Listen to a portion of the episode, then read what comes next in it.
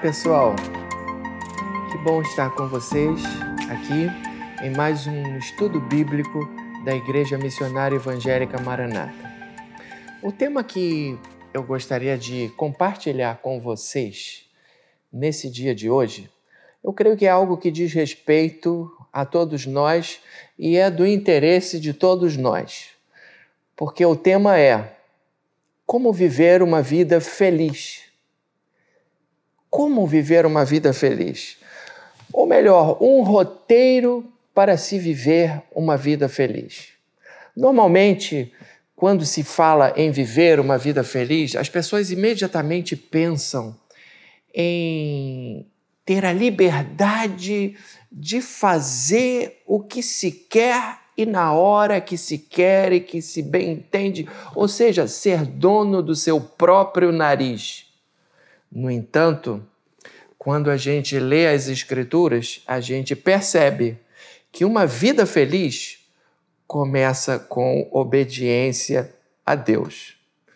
E é exatamente sobre isso que eu gostaria de falar com vocês. Eu gostaria de compartilhar com vocês um pouquinho sobre os Dez Mandamentos.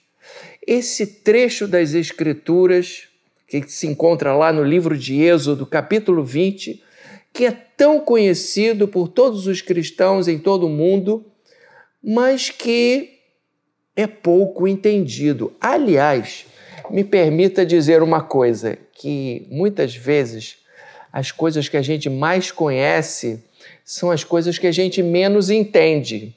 Isso acontece, por exemplo, com o hino nacional. Todos nós conhecemos muito bem o hino nacional, mas poucos brasileiros entendem o que aquela letra complicada quer dizer. E com o, os Dez Mandamentos, eu creio que acontece algo semelhante.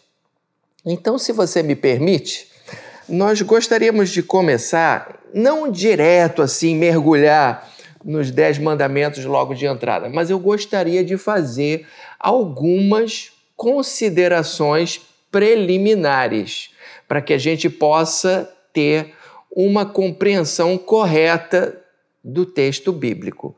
Mas antes de qualquer coisa, eu gostaria de convidar você a fechar os seus olhos e a gente vai fazer uma oração, porque o Supremo Mestre, é Ele que vai abrir o nosso entendimento para a gente entender as riquezas e a profundidade da palavra dele. Então, curve a sua cabeça e vamos falar com aquele que é o inspirador dessa palavra.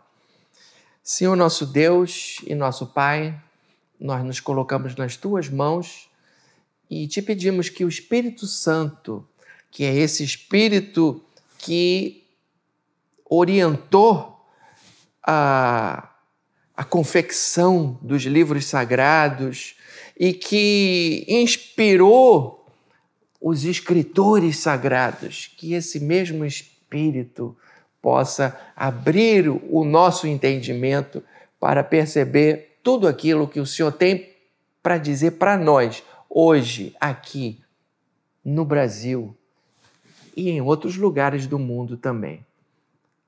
É o que nós te pedimos em nome de Jesus. Eu falei em outros lugares do mundo, irmãos, porque na internet nós não estamos limitados ao Brasil. E é maravilhoso saber que é, esses nossos estudos estão sendo é, ouvidos em outros países. E não somente na América do Sul, mas na Europa e até mesmo na Ásia. Mas isso é uma outra história. Vamos então é, entrar nessas considerações preliminares ou introdutórias para que a gente saiba direitinho do que se trata, aquilo que nós vamos estar estudando. A primeira consideração introdutória que eu gostaria de colocar para vocês é que, conforme eu disse, o homem ele foi criado por Deus para ser um ser teônomo e não autônomo. Aí você vai me dizer assim: o que que isso quer dizer? É muito simples. A palavra Theos em grego significa Deus. E a palavra autós significa si mesmo. A palavra nomos, daí vem e a palavra isonomia, autonomia. A palavra nomos significa lei. Então, teônomo significa que segue a lei de Deus. E autônomo é que segue a lei de si mesmo. Então, recapitulando, o ser humano ele foi criado para ser teônomo e não autônomo.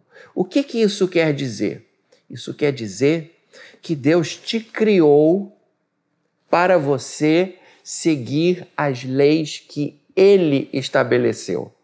E se essas leis foram criadas por Ele, para nós, isso significa, e você vai concordar com o que eu vou lhe dizer, que se você seguir o manual do fabricante, você vai ser feliz. Eu não tenho a menor dúvida disso.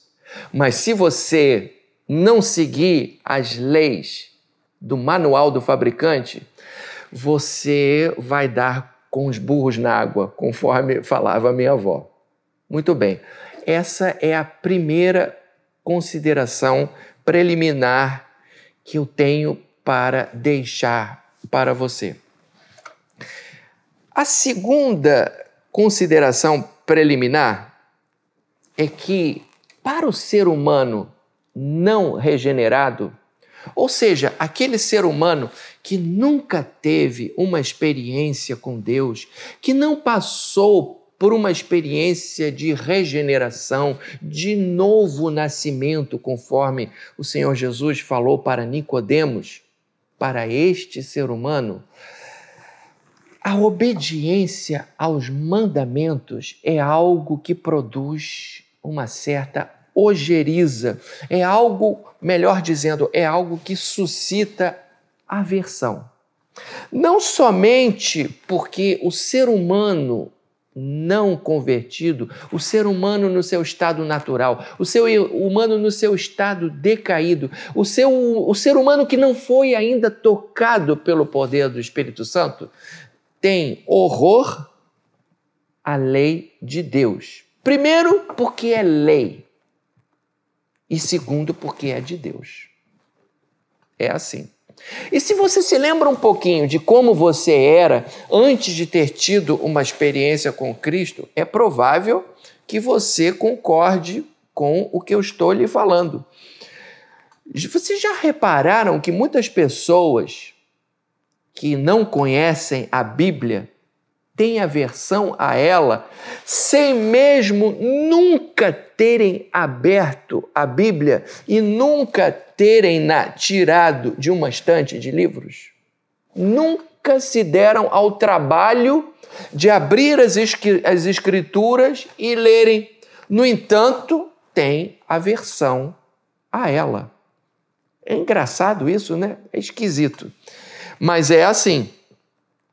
Tudo isso, meus irmãos, é fruto do pecado original. Essa rebelião que está instaurada no coração do homem e que, por sua vez, nós a herdamos do nosso primeiro é, ancestral, que foi Adão. A desobediência dele passou, infelizmente, para toda a espécie humana. É por isso que o profeta Isaías, ele diz assim: "Estendi as minhas mãos o dia todo a um povo rebelde que anda por caminho que não é bom e após os seus pensamentos".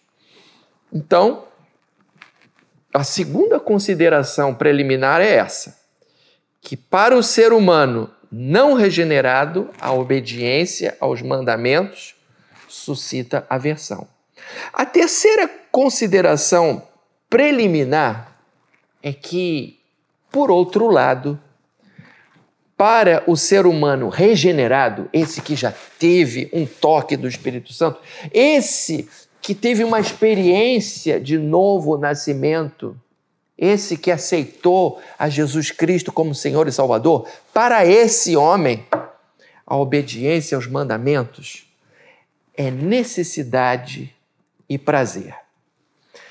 Me permita aqui citar uma palavra do nosso mestre, o Senhor Jesus Cristo. Tem uma passagem na Bíblia que se encontra lá em João, capítulo 4, versículo 34, em que é muito interessante, porque os discípulos saíram para comprar comida e trouxeram a comida e serviram a comida para o Senhor Jesus. Importante frisar que o nosso mestre era Deus, é Deus, mas se fez homem de carne e osso, como eu e você. E ele comia e ele tinha necessidades fisiológicas, enfim. Então trouxeram a comida para Jesus comer. E Jesus tem uma tirada sensacional, porque Jesus se aproveitava das situações corriqueiras do dia a dia para ensinar verdades extraordinárias para os seus discípulos. Então ele diz assim: A minha comida é fazer a vontade do que me enviou e realizar a sua obra. Vou ler de novo.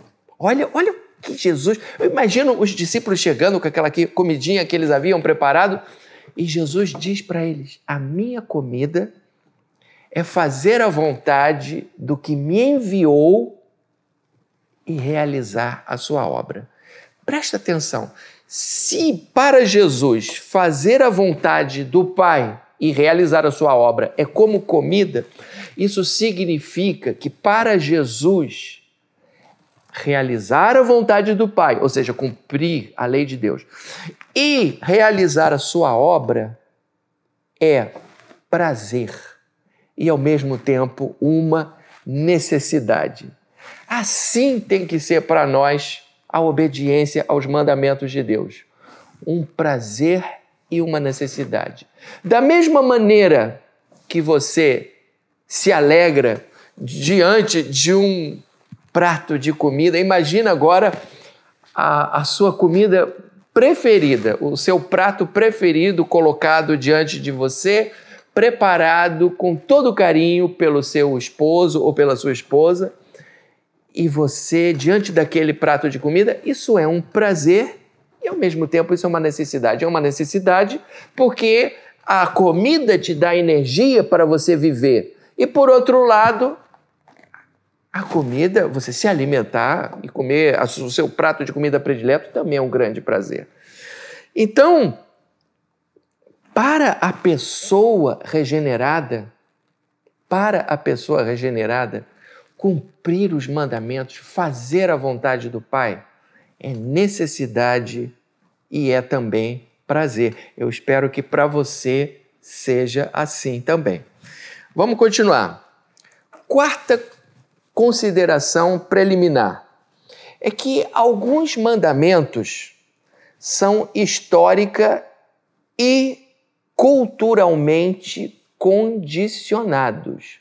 Se você lê o Velho Testamento, e algumas pessoas têm dificuldade com isso, você vai ver que alguns mandamentos não se aplicam aos dias de hoje. Alguns, algumas leis, vamos dizer assim.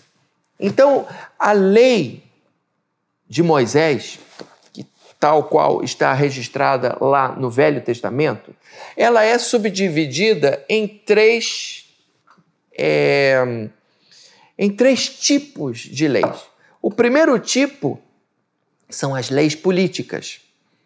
Essas leis é, caducaram, porque elas dizem respeito, diziam respeito a Israel enquanto Israel era uma teocracia. Então essas leis, elas se aplicam somente à situação política de Israel e eram leis, por exemplo, que condenavam as feiticeiras e, e davam dava ordem de matar as feiticeiras, executar as feiticeiras. A feiticeira não a deixarás viver. Isso não está válido para os dias de hoje. irmãos. Isso são leis políticas para Israel. Por exemplo, uma lei que mandava executar os filhos rebeldes. Uma outra lei que mandava executar os homossexuais. Esse tipo de lei não está mais em, vi em vigor, porque nós não somos uma teocracia. Essas leis caducaram. Outro tipo de leis que caducaram são as leis cerimoniais. Também foram abolidas, se tornaram obsoletas quando nosso Senhor Jesus Cristo verteu o seu sangue ali na cruz do Calvário. Muitas dessas leis falavam de sacrifícios de animais, falavam de normas alimentares e higiênicas. É bem verdade que a gente pode interpretar essas leis, tomá-las assim num sentido figurado, uh, mas não no sentido literal. Por outro lado, existem as leis morais. E essas sim. Essas estão baseadas em princípios morais que são eternos e estão válidos até os dias de hoje. E, e por isso mesmo, esses princípios morais eternos estão todos eles repetidos no Novo Testamento através da palavra do Senhor Jesus Cristo. Aliás, o Senhor Jesus Cristo até aperfeiçoou e aprofundou ainda mais esses mandamentos e também no ensinamento dos apóstolos. É, que mandamentos são esses que são a lei moral de Deus? Um dos melhores exemplos dessa lei moral é justamente os dez mandamentos que nós vamos estar estudando aqui ao longo dessa série de três estudos. Por último, última consideração preliminar os mandamentos mostram o que o homem deveria ser. Meus irmãos, como Deus é, a gente tem a revelação disso na pessoa santa de nosso Senhor e Salvador Jesus Cristo. Você quer saber como Deus é? Leia os evangelhos. A maior revelação de Deus para a humanidade é a pessoa de Jesus, a sua obra, a sua vida, os seus ensinamentos, os seus milagres, a sua misericórdia, a sua compaixão e, por fim, a sua morte na cruz.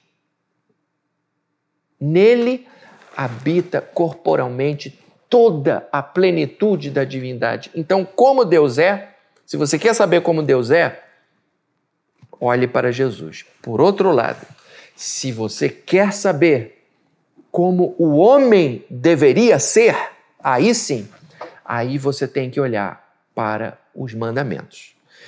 E nos dez mandamentos nós temos uma espécie de sumário de tudo aquilo que Deus exige para os seus filhos, para que eles vivam uma vida feliz e bem-sucedida. E aí eu vou me reportar mais uma vez ao título desse estudo: Um roteiro para uma vida feliz.